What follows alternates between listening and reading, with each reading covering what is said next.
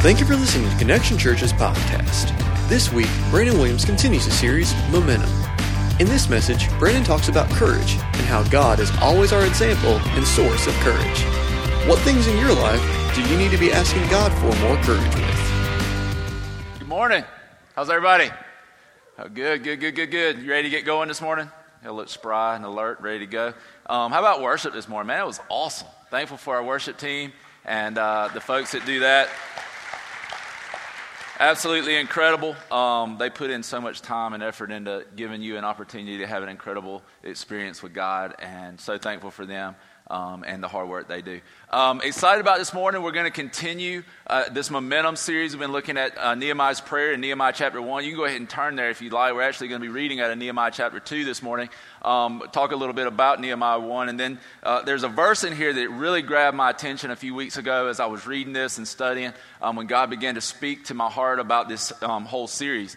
Out of that came this 6-week series on prayer. And today we're actually going to be looking at this prayer for courage, a prayer that we would be able to take our next steps with God, a prayer that we would be able to continue to move forward in our journey with God. And so we're going to be looking at Nehemiah and how he prayed this and how God answered that prayer and how he'll answer that prayer in our lives. First, before we jump in, though, I do want to just recognize the fact, man, we were able to baptize 33 people last week. Man, that is awesome.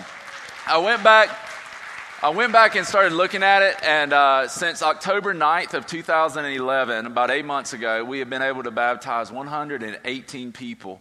So in 8 months, God has done that kind of work in people's hearts. And if it sounds like I'm boasting, I am. I'm boasting in the Lord and what God is doing, man. It is absolutely incredible.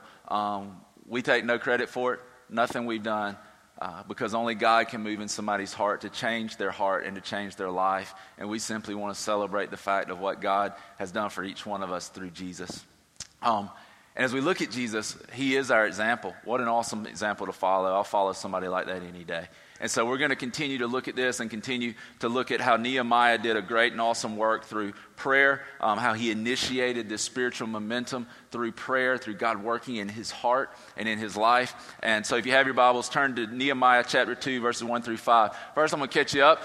Remember, Nehemiah was a cupbearer to the king. He was captive in Babylon, and he was cupbearer, meaning he tasted the wine before the king drank it, so that if he died, the king knew somebody was trying to poison him. He didn't drink it, right? And so he had a great, awesome job. On one hand, he got to drink wine all day. On the other hand, though, he could be poisoned any day. And so he was before the king day in and day out. And we looked at this prayer where Nehemiah chapter 1, he begins to pray to the great God. And we looked at how prayer was recognizing the greatness of God. We looked at how prayer was a prayer of repentance. And we would go before God with repentance. We looked at different aspects of Nehemiah's prayer throughout chapter 1. As I was reading in chapter 2 one day, I came across this one little verse. We're going to read it in just a second. It's found in Nehemiah 2:4. I want to read to you Nehemiah 2:4. 1 through 5. We're actually going to read this, and we're going to pray, and we're going to jump in. My prayer today is that by the time we leave, we have been filled with courage through the encouragement of God's Spirit to take our next step as Christians. So let's read Nehemiah 2, verses 1 through 5. It says, "In the month of Nisan, in the 20th year of King Artaxerxes, when wine was brought before him, I took the wine and gave it to the king. I had not been sad in his presence before, so the king asked me, 'Why does your face look so sad when you are not ill? This could be nothing but sadness of heart.' I was very much afraid, but I said to the king, 'May the king live forever. Why should my face not look sad when the city where my fathers were buried lies in ruins and its gates have been destroyed by fire?' The king said to me, 'What is it you want?' And this is, then I prayed to the God of heaven, and I answered the king, 'If it pleases the king, and if your servant has found favor in his sight, let him send me to the city in Judah where my fathers are buried so that I can rebuild it.'" Let's pray. Lord, God, we thank you for the opportunity that we can come to you in prayer. We thank you, God, that you do invite us to a personal relationship with you. God, what an overwhelming thing to think that you thought of us, God. We didn't deserve it. We've done nothing to warrant it. God, you thought of us. Thank you. God, my prayer is that today we would take courage from your word. We would take courage from the example of Nehemiah. We would take courage from the example of Jesus, our Savior, and we would take our next step with you, following you in this awesome journey that we get to go on I'm with you, Lord. So speak to our hearts, Father, I pray, through your word and through the power of your Holy Spirit. Do an incredible thing today. In Jesus' name, amen. Amen. Well, as most of you know, if you've been here for a while, you probably heard me talk about my previous life before ministry. I was in the construction business, specifically in the roofing business. I've always joked around about the fact that I'm probably the only roofer in the history of roofing that was afraid of heights. I hated heights. It was, I guess, God's sense of humor. Let's put him on a roof every day since he's afraid of heights. And so I worked in the roofing industry for about 10 years. One of those jobs that I actually did, and some of you, most of you are probably familiar with, is at the Performing Arts Center. Anybody familiar with that? Yeah. One of the first jobs I was ever on, didn't know what I was doing, and get out there and working on this job. One part of the roof was actually the fly tower that sits right in the kind of in the middle of the building. You familiar with that? When you ride by, it's the tallest part of the building. Way, way, way up there, right? I'm thinking it's probably at least 80 feet off of the ground, from the very tip top to the very bottom floor. And we used to have to go up there, and for probably a month or so, I would go up there every single day. You can imagine I was a little tense about this, wasn't very excited about it, would wake up in the mornings literally thinking about having to go up that high and having to be up there working for most of the day. There was one particular part that I absolutely hated. It was when you got up to the top, you'd have to go up some stairs that were actually inside the building. Thank God we weren't climbing up a ladder that high. I never would have made it. But you would go up some stairs that were inside the building, and once you got to the very top, you had to walk across this floor to get to the scuttle hole in the roof, which would take you up on the roof, which then you could see pretty much all of Statesboro, which was freaking me out every day of my life. And so you would go up, you would get to this floor, and you'd have to walk across this floor to this scuttle hole. The only problem with that was it was an open grating. So I'm about 70, 80 feet up in the air, having to walk across metal grating that I can see all the way down to the floor. Y'all see any kind of issue with that I might have? I'm walking across, looking down at the ground, freaking out. I woke up in the mornings thinking about this, like, I've got to walk across there. And I'm walking across there with these men who've been roofing, and like typically men who roof are like men, you know what I'm saying? And you don't want to show fear around them. And so they're like, come on, where you go, greenhorn, come on. Yeah, and they're like, come on. And so I'm walking across there, and then in the back of my mind, I'm thinking, who put this down? Because let's be honest, on a construction job, you never know what somebody did the night before, right? You don't know what they did at lunch. One day I was up there and I caught two guys smoking weed up on the roof. They didn't work for us. They worked for the people who had put this together. And now I got to walk across it. And I'm afraid of heights. I'm like, this stinks. God, why? You know? And walking across this open grating and looking down at the floor, and every day I would jump from like beam to beam, kind of trying to hold on without people seeing me. Be like, y'all going up, I'll be up in a second, you know? And thinking about, is this thing gonna hold me? Literally scared every time I would step that it was gonna be my last.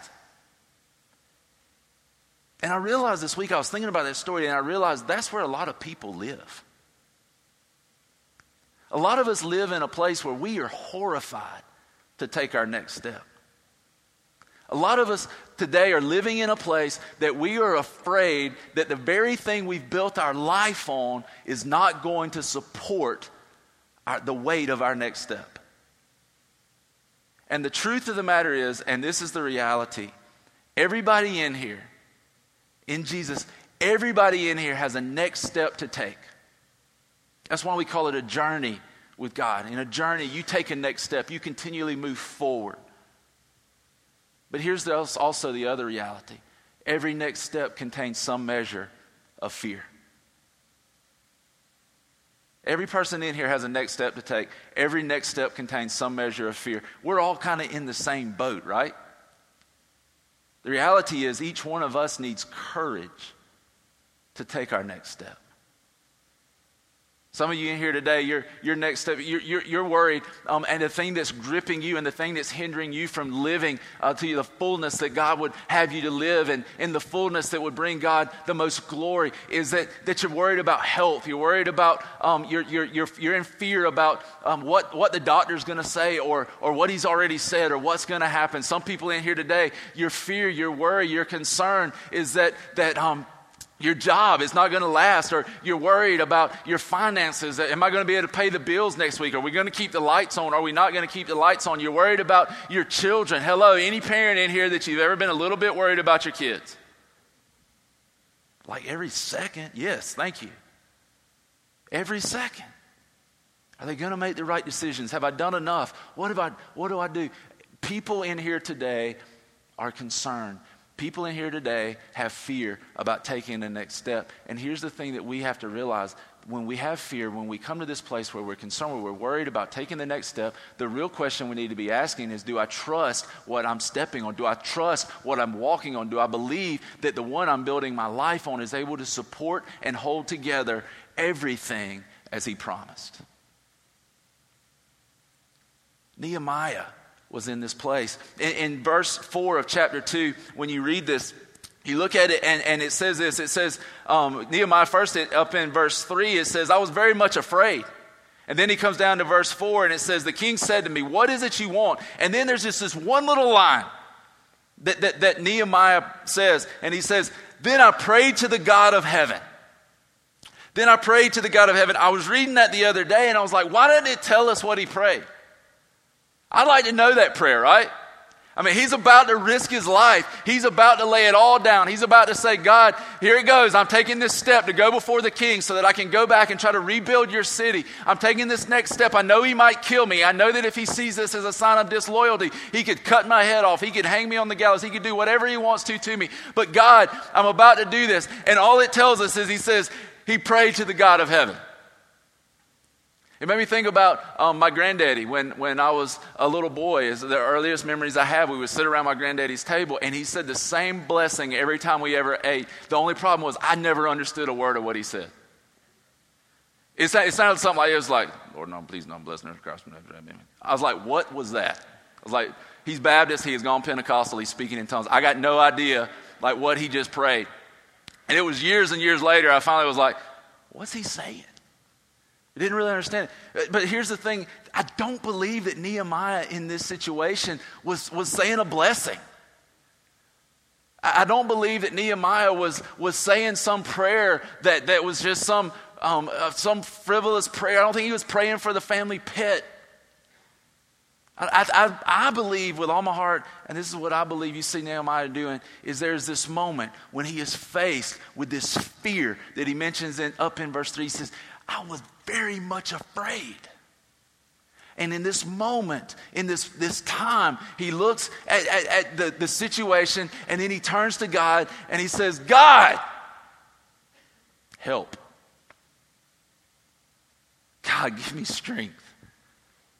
God, give me courage. He's looking to the Lord to strengthen him. We don't know the exact words. But I know this, I know that he was looking to find strength from God to be able to take the next step, to make his request known, to do what God called him to do. And this is the thing that I know, people. Listen, if the church needs anything today, it needs courageous people. It needs people who don't shrink back in the face of fear. It needs people who, when they're in the workplace, they're the same as they are from 10:45 to 11 on Sunday morning. Needs people that when the bullets start flying, we don't start running, that we stand up for what we believe. We come in and we sing these songs about courage, and we sing these songs about not backing down, about standing for what we believe in. But are we standing for what we believe in the world? Are we really the same? Listen, are we the same person on Saturday night that we are in here at 11:15? Are we finding courage to be the same people that God called us to be when we're around certain people? Or do we begin to become more like them? Listen to me, church. Listen to me, Christians. You weren't called to become more like the world. You were called to create the world and have the world begin to follow you so that they become more like Christ. We're not supposed to be molded into their pattern. We're supposed to be standing firm on the truth of who Jesus is, on the truth of the gospel, on the power, in the power of the Holy Spirit that was within us, so that the world doesn't change us, we change the world. That's our call. That's what God's plan is that through us we bring Him glory, and through the change that we bring to the world, that His glory is seen.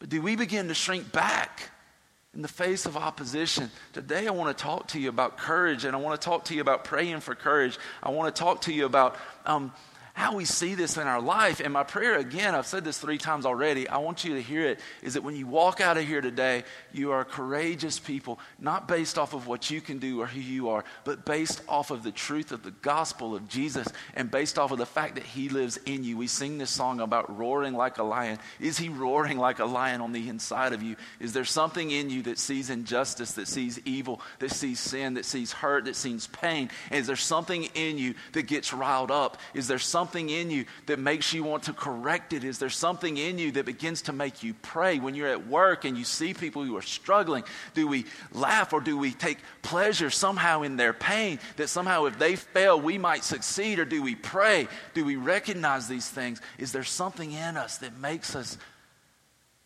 want to rise up to do something about the things we see in the world? I want to talk to you about taking courage, taking action to do these things. The first thing I want to tell you about courage is that courage is standing firm and moving according to your convictions despite fear. That courage is standing firm and moving according to your convictions despite fear. Here's the reality. Everybody in here is afraid of something. Here's the reality. Everybody in here today, there's something that in the back of your mind makes you somewhat fearful. The reality is everybody in here has a next step to take. Each next step contains some measure of fear, and the reality we have to ask ourselves is, this fear, is this keeping me from taking my next step with Jesus? Whatever that is. Because everybody has some measure of fear in their lives. You cannot follow Jesus and not face fear.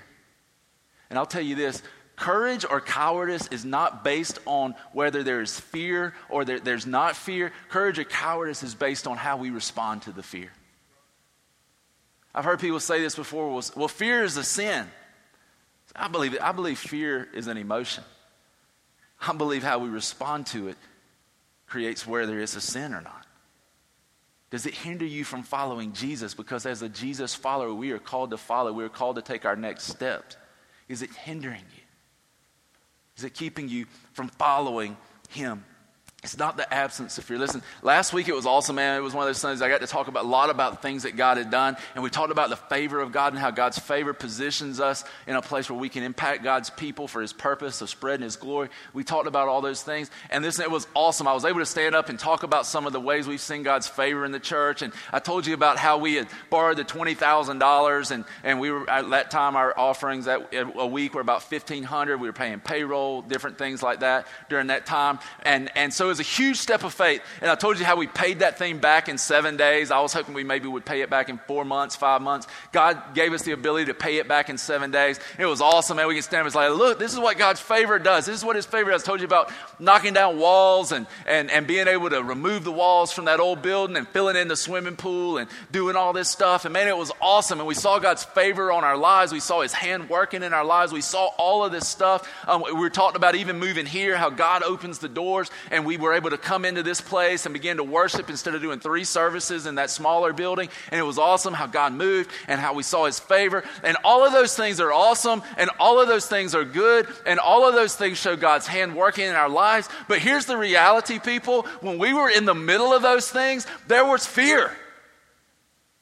Right?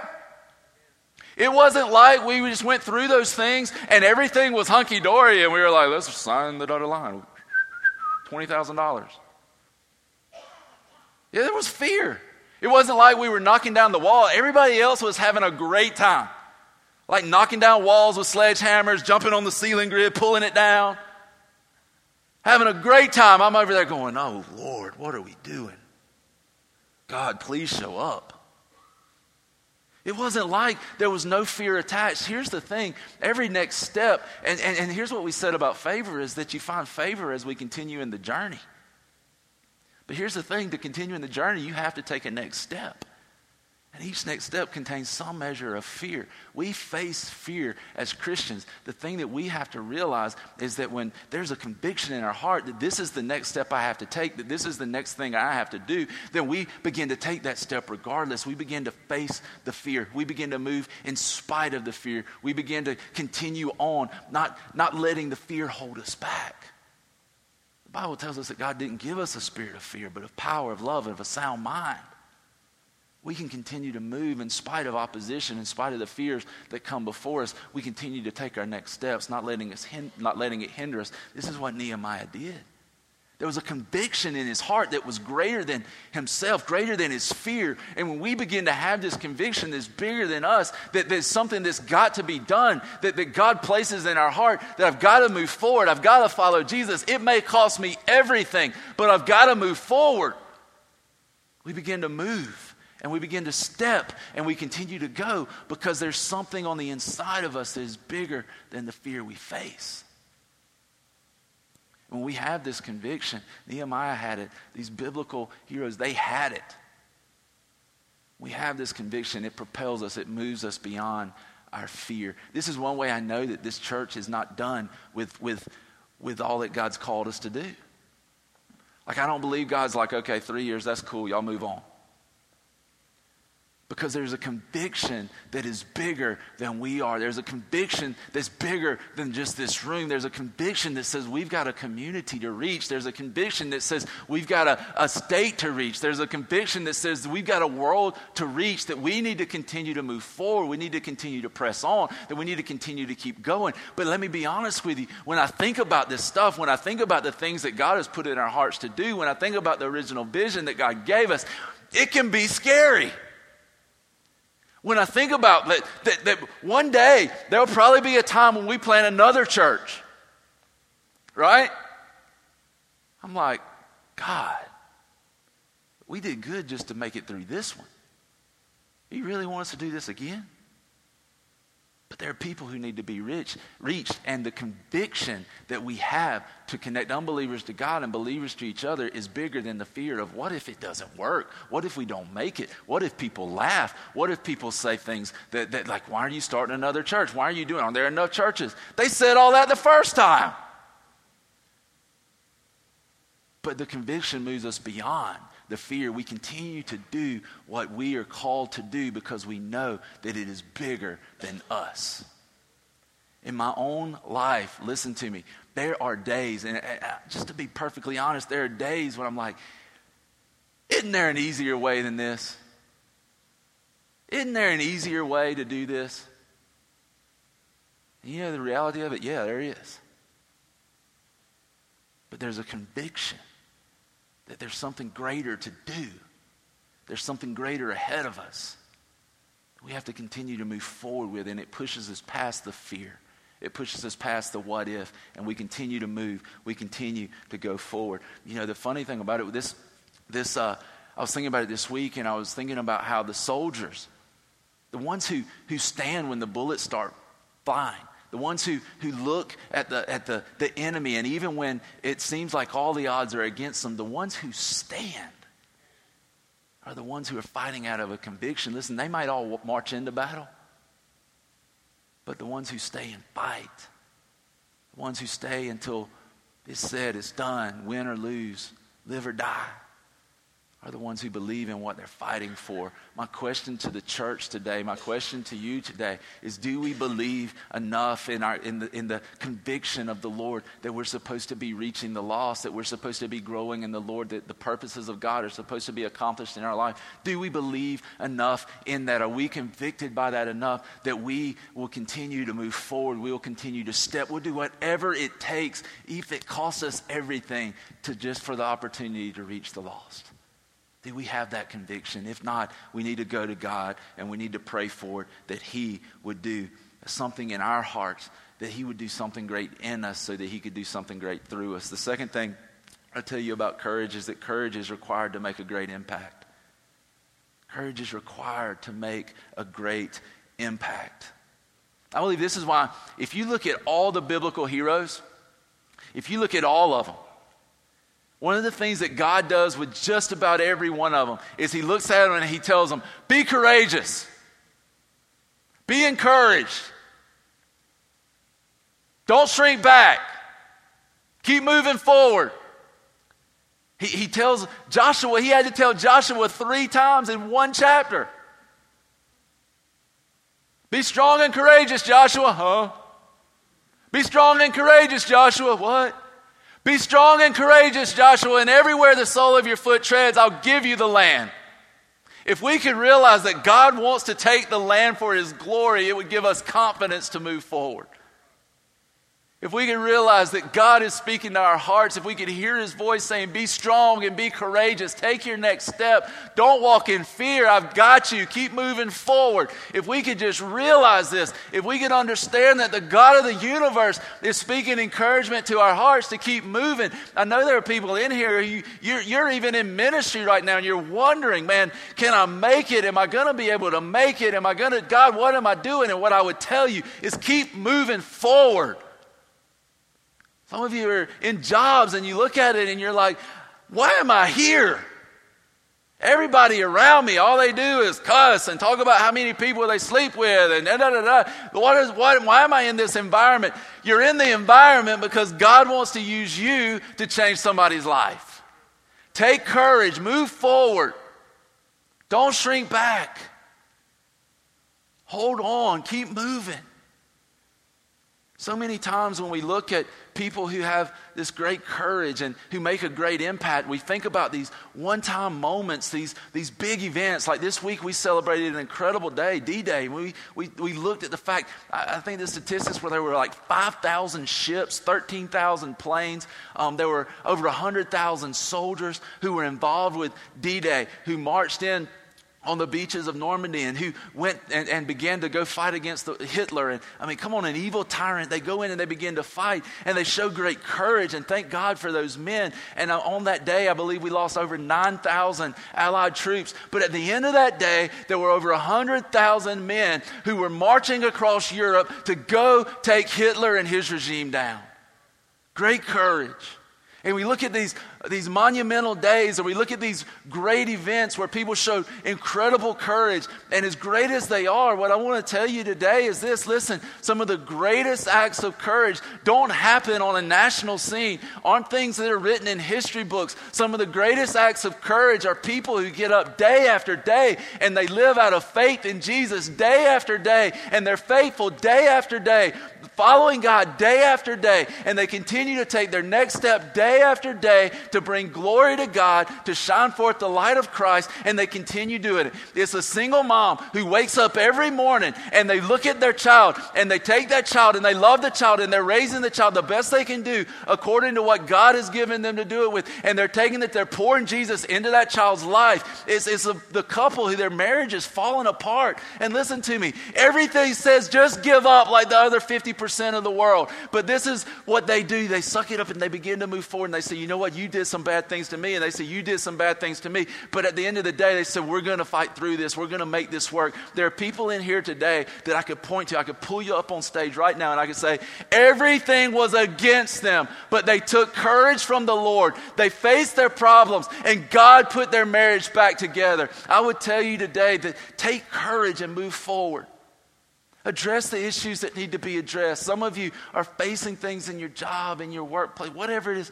You continue to move forward. You continue to take your next step of faith. Some of the greatest acts of courage don't take place on a national scene. We don't see them on television. We don't watch them slam dunk, hit home runs. We don't ever know about it, but they continue to move forward one step at a time, faithful to God and trusting in God and taking courage that God will do everything he's promised to do.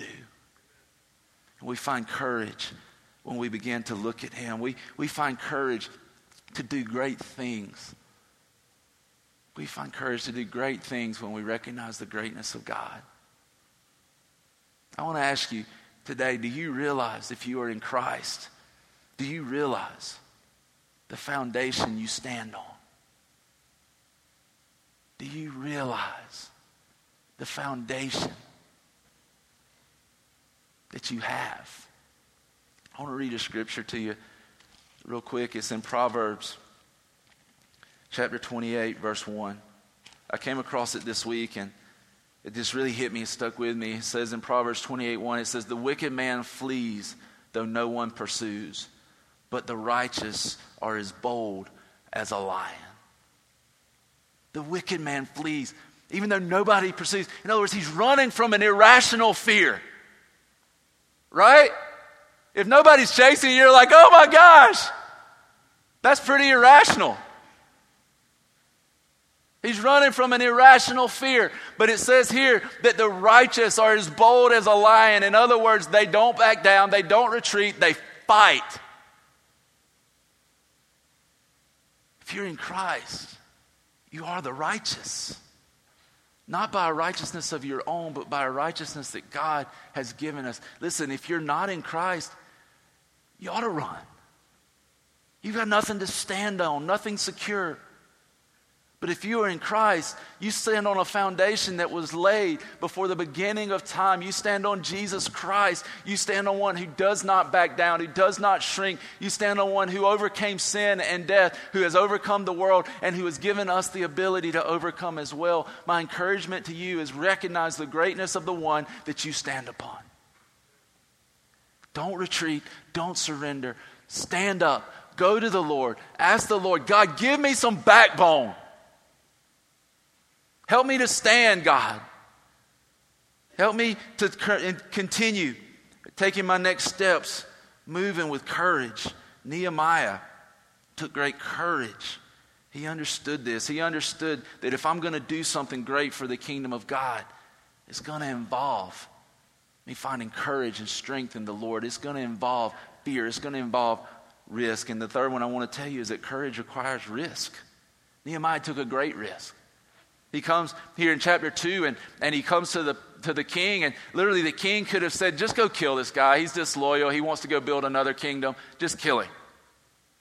He took great risk to move forward in courage, to move forward with God, to take our next steps with the Lord requires great risk. Listen, you can't have courage without risk. You can't have courage without fear. But when we recognize the Lord, we begin to move in His power and His strength and what He's called us to do. We begin to realize we can do this. We begin to realize that God has got our back. I'm on a foundation that cannot be shaken, and we move forward despite the risk. That's what God has called us to do. Somehow in our Christian culture, we have equated following Jesus, we've equated courage with comfort. That's the thing that I don't understand, because somehow we've equated courage with comfort. Like if somehow we can find courage, then we'll find comfort. And here's the thing I know about us as Americans. We work as hard as we can to be comfortable. And if there's something that doesn't work, that doesn't make us comfortable, we'll invent something to make us comfortable. Whatever it takes. The only problem with that is that mentality does not translate to Christianity. And see, here's the thing, man. When we celebrate baptisms and we celebrate salvations and we celebrate all that is awesome and that is good. But what we have to realize as Christians is that we're not done. That's like enlisting in the army. That's like going and signing up and saying, yeah, I'll go to war. It doesn't become about our comfort. We don't come to Christ so that everything's okay in our lives and in our circumstances. We come to Christ because He saved our soul.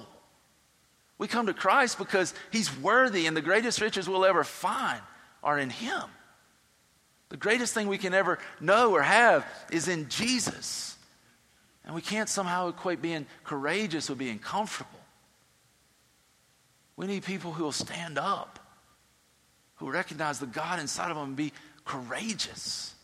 We need teenagers who look at the world around them, who look at the filth around them, who look at the things that go on around them and says, I'm not doing that. I'm not going that route. My life has been set apart to bring glory to God.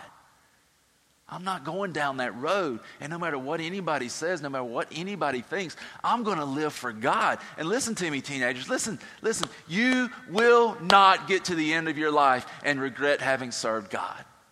And I can tell you this, there are a lot of you right now, because I know a lot of you, who are thinking this. You're thinking, I can get away with a little bit.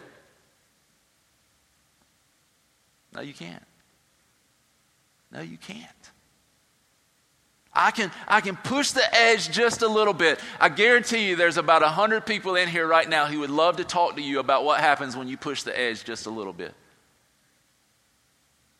Because you know what happens? The edge keeps moving. And you keep following it. My question is, do you have the courage? Do you have the strength from the Lord? Are you calling on the name of the Lord so that you can stand? Are you preparing your heart to stand? Most scholars believe this, that Nehemiah had prayed for 4 months before he made his request known to the king. 4 months he had been praying, God, give me favor. God, forgive us of our sins. God, remember your promises. God, you are great and awesome. You can do this. 4 months, and then finally the moment comes where the king recognizes, you're sad today. What's wrong? He says, Lord, give me strength, give me courage, and then he makes his request known. 4 months he'd been praying, and this is what I'll tell you. Listen, if you haven't spent time preparing your heart, you'll never stand in the moment. You'll never stand in the moment when you haven't spent time in God's presence. Prepare your hearts. Listen, teenagers, prepare your hearts. Adults, prepare your hearts. Get ready so that when the moment comes, you're ready. You're able to stand. Paul tells the Ephesians, he says, stand. When you've done all, stand. How? In faith. Continue to move forward. Continue to trust in the Lord. Continue to follow Him no matter what it takes. And I'll tell you this, guys, listen to me. I've seen this in my own life. It's all throughout Scripture. Every biblical hero had to do this. The first step is always the hardest. The first step is always the hardest. Whatever it is that God's put on your heart, whether it's something God's called you to do, whether it's something that God has convicted you of not to do, whatever it is, the first step is the hardest. If it's a relationship that's not good, listen, girls, guys, you're in a relationship that's not good, get out. It's real easy. The answer is simple. Doing it may be hard, but it's not something that we have to really debate on. Get out. The first step's the hardest. I was at a friend's house the other day, and I'd taken some clothes over. One of my children were spending the night at their house, and his wife was standing at the door, and I had the clothes. I went in and set them down. She was looking for something in her pocketbook or in a bag or something. I started out the door. I missed the top step. Bam! I fell down the steps. I hit my watch up against the wall. I mean, it made all this commotion. She never even saw it. She just turned around, and I'm on her steps like this. First step got me. First step is the hardest one to take. But here's the deal. If you'll take your first step, you'll begin to see the hand of God. If you'll step in obedience, you will begin to see the hand of God on your life. And it might not be that everything goes perfect, but you will know at the core of your being, this is right. It might be hard. I'm not telling you that doubts aren't going to come, but what I am telling you is if you'll step, you'll know. You'll find it. You'll know this is what I am supposed to be doing. And the next step, and the next step, and the next step gets easier because you can look back at the first step, and the second step, and the third step, and see God's hand all over it. And trust Him to take the next one. It's contagious. People look at it and they see it and they find courage. Maybe there's somebody in your life, listen, who their next step with Jesus is dependent upon you having the courage to take your next step. Because they see it in your life and then they think, you know what, I can do that. I can continue to move. The last one that I would tell you is this, that courage should be possessed by God's people. The fourth, courage should be possessed by God's people. We should be a courageous people. When we look at the fact that God is for us, we just sang this song again. Listen, if our God is for us, Who can be against us? I'd like to throw one more line in there. It was like, if God's for us, who cares who is against us? If he's got our back, who gives a rip? If he's for us, then who could be against us? We can move in confidence. We can have courage. I was looking back over some of these biblical heroes that we always look at and we're like, wow, man, they are awesome. Do you know every person that God used in the Bible they were not great? Like, the gospel is not that God takes great people and makes them greater. The gospel is that he takes the weak, dumb things of the world and he confounds the wise, using weak people to do great things. The greatness that we're able to accomplish for the kingdom of God is not found in ourselves, thank God. It's found in Jesus. It's found in who he is. And we can accomplish these things when we begin to move with God. I was looking at all these biblical heroes. I was looking at Moses. Moses' life even started out bad. He's floating in a river in a basket. There was nothing great. He was a murderer. He was a shepherd. God had to literally light a bush on fire and talk from it to get his attention. I was looking at the life of David. David, man, listen, nothing great about David. He was the youngest son. He was the smallest. He was the one nobody thought would ever amount to anything. Some of y'all have brothers or sisters like that. If you don't, then you're probably the brother or sister that people look at like that. That there's this, they didn't think anything. And yet when it came time to fight, because he knew who his God was, because he knew how big God is, he's like, y'all are afraid of that guy? I mean, he's tall. He's like 9-10 foot tall. Yeah, and he's carrying a telephone pole around for a pole, but I mean, for a staff or whatever, but you know, and his helmet and head weighs more than I do. But I can take that guy. I'll fight for the Lord. He knew who his guy was. And here's the awesome thing. I love this about David. He goes out, he takes his little sling. He's like, Fap! The rock hits Goliath in the head. He falls down. We don't talk about the next part in Sunday school. He goes over, gets on top of Goliath, takes Goliath's sword and cuts his head off. And he's still not done. The Bible says he takes his head all the way back to King Saul. And he's like, here, I brought this for you. That dude was intense. Joker was, you think he had some courage? Because I can tell you, like, I might have thrown the rock, but when it was time, I'd be like, ah. And certainly not picking up the guy's head. Courage. He had courage. He moved in courage.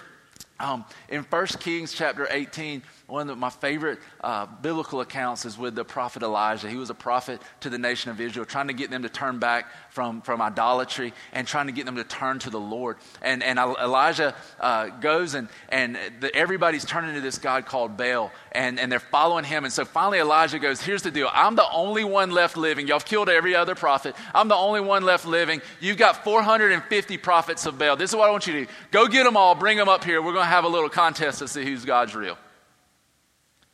He goes and he piles up a bunch of wood. People pile up all this wood, and then he pours water on it. Or before he pours the water on it, he gets the prophets of Baal out, and he's like, "Come here, guys, listen. You call on your God, I'll call on my God. We'll see whose God lights this on fire." So they get out there and they're dancing around and they're chanting and they're doing all this stuff. They're cutting each other with swords. They're doing all this crazy stuff and nothing happens. Elijah begins to mock him. He's like, where's your God? There's literally a verse in there that says, where's your God? Maybe he's using the bathroom. And he begins to mock him. And then he tells them, he's like, all right, dig a trench around it. Pour water in it. Pour water on the wood and pour water on the sacrifice. And then he says, God, show yourself to these people. And it goes... He lights it on fire. And we look at Moses, we look at David, we look at Elijah, and we think, man, they must have been great people. No, they just served a great God. This is what I want you to understand, is that you can have courage. You can take your next step. You can continue to follow God on this journey. Listen, they were people just like us. In fact, the Bible says so. Listen to this scripture in James chapter 5, verse 17. I'm just going to read the very first part of it. It says, Elijah was a man just like us. Elijah was a man just like us. He was a person just like you, ladies. He was a man just like us, men. We can have the same courage. We can have the same powerful prayer life. We can have the same impact for the kingdom of God that Elijah had. We're not called to Elijah's ministry, but God has called us to ministry. He's called us to share His love and His grace with this world. He was a man just like us. In Acts 6 or 1 Corinthians chapter 16, there's a verse in there that says, Paul instructs him, and he's finishing this letter to the Corinthians. He says, listen to me. I want you to stand firm. And the literal translation of what he says next is this, act like men. He says, act like men.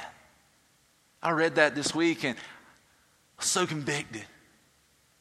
I was like, do I act like a man? It was a common word and phrase used in the Old Testament about soldiers. He would say literally, they would say, let's go in the strength of the Lord. Let's go in the courage of the Lord. Act like men. Stand up. Be bold.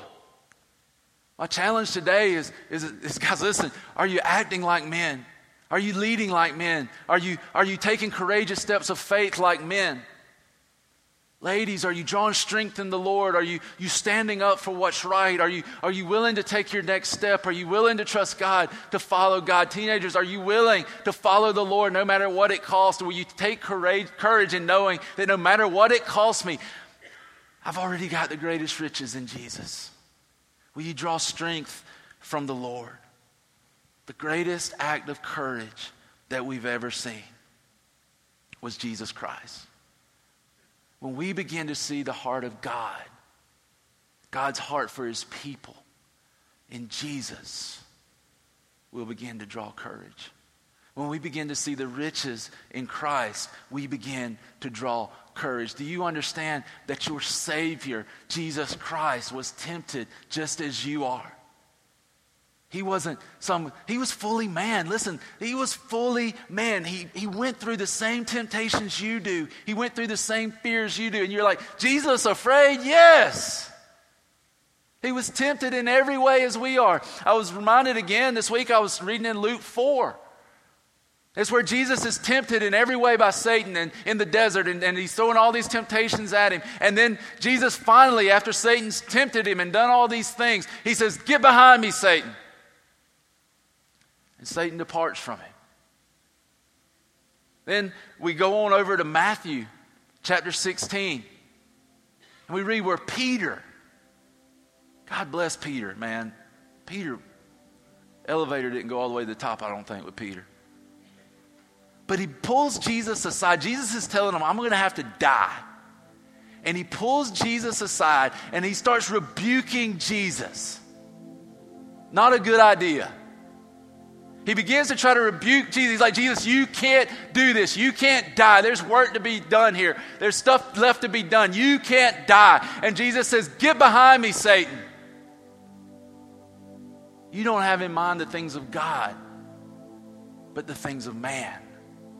It's interesting, in Luke 4, the Bible tells us that after Satan was done tempting, he left him until an opportune time. I believe this, there was an absolute opportune time for Satan to come in and tempt Jesus. And when we look at Matthew chapter 16, and Peter begins to tell him, you don't have to do this, Jesus.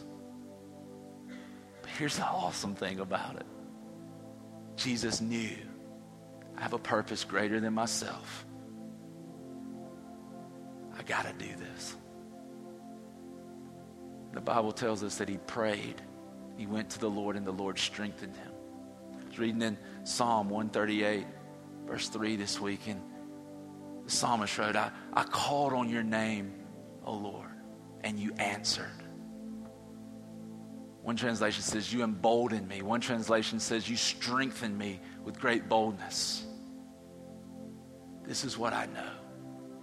Regardless of what you are facing today, that could possibly be hindering you from following Jesus, from taking your next step of faith, God is able to strengthen you. Regardless of what you face in your marriage, regardless of what you face in your family, regardless of what you face at school, regardless of what you face with your health, regardless of what you face, whatever you are facing, God is able to strengthen you. You may be doubting. Listen, you may be just going through a time where you're even doubting your faith. Really, God? God is able to strengthen you, and He desires to strengthen you, that you can continue to put one foot in front of the other and move in this journey with Him to bring Him glory.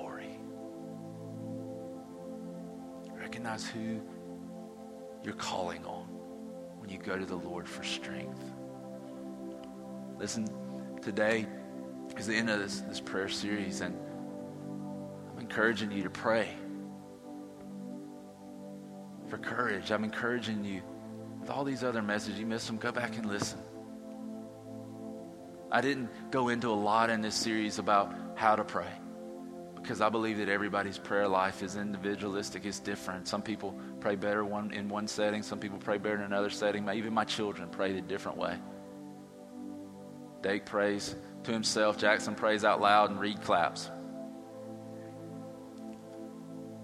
But the reality of it is we can go to God because of Jesus. If you are in Christ, you have been given access to His throne. You've been given access to the presence of God to draw courage from Him to continue taking your next step. I thought it would only be fitting if at the end of a prayer service we prayed for each other. At the end of a prayer series that we would pray for one another. And this is what I want to do today. Listen, everybody in here has a next step to take. And that next step involves fear. You face fear. What I want to ask you today is, are you willing to take a step of faith this morning that we can pray with you, that God would give you the courage to face that fear, that the fear would not define you, but who you are in Christ would define you? So this is what we're going to do. The band's going to play a song. It's called "Came to My Rescue." While they're playing this song, our prayer team's going to be down here at the front. And we want to pray for you. We want to pray that God would strengthen you to take your next step. Strengthen you to trust in Him. Strengthen you in your spirit to know that the one that you're building your life on, if it is Christ, He is able to sustain you, to hold you, that you're on solid ground, and that you can take your next step. The prayer team's going to come forward, and this is what I'm going to ask you. You need prayer today. I would tell you, listen, maybe your first step of courage is to come down here and let us pray for you. But as this band plays, I want you to get up. I want you to move. I want you to come down here and allow us to pray for you. You're facing something that you know, I need the strength of the Lord. Come down here and let us pray for you. Because I believe when we call on the Lord, He answers. He strengthens us and gives us courage. Why don't we stand? We'll sing this song. And those of you who need prayer, you come. Let us pray for you.